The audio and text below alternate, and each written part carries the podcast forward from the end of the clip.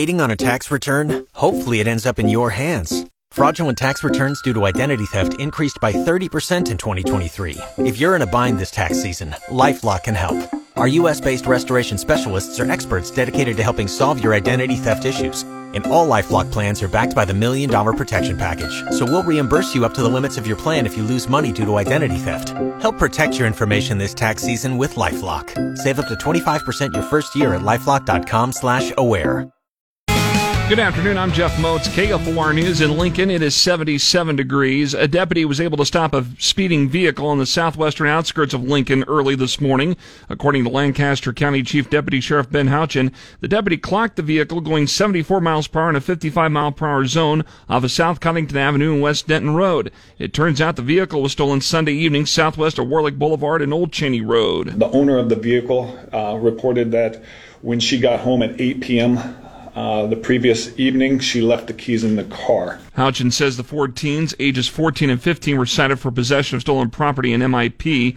The 15 year old male driver was also cited for driving improperly on a learner's permit. A stabbing at a Central Lincoln apartment late Sunday night sent a 25 year old man to the hospital with injuries that are not considered life threatening.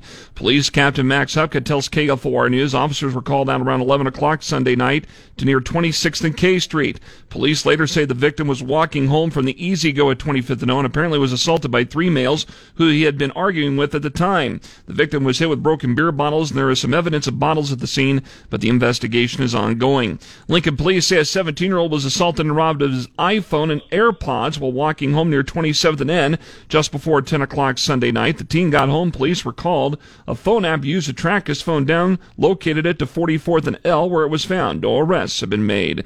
Mayor Leirion Gaylor Baird today announced a local food system plan for Lincoln in order to put more locally grown food on the table. Speaking from Shadowbrook Farms, Mayor said the plan will help reap the benefits of a thriving local food system. Supporting local farmers, expanding markets, creating jobs, increasing food security, improving health outcomes. Local food system plan includes access to healthy food, invest in local food production and security, protecting the soil and the air, and reducing food waste.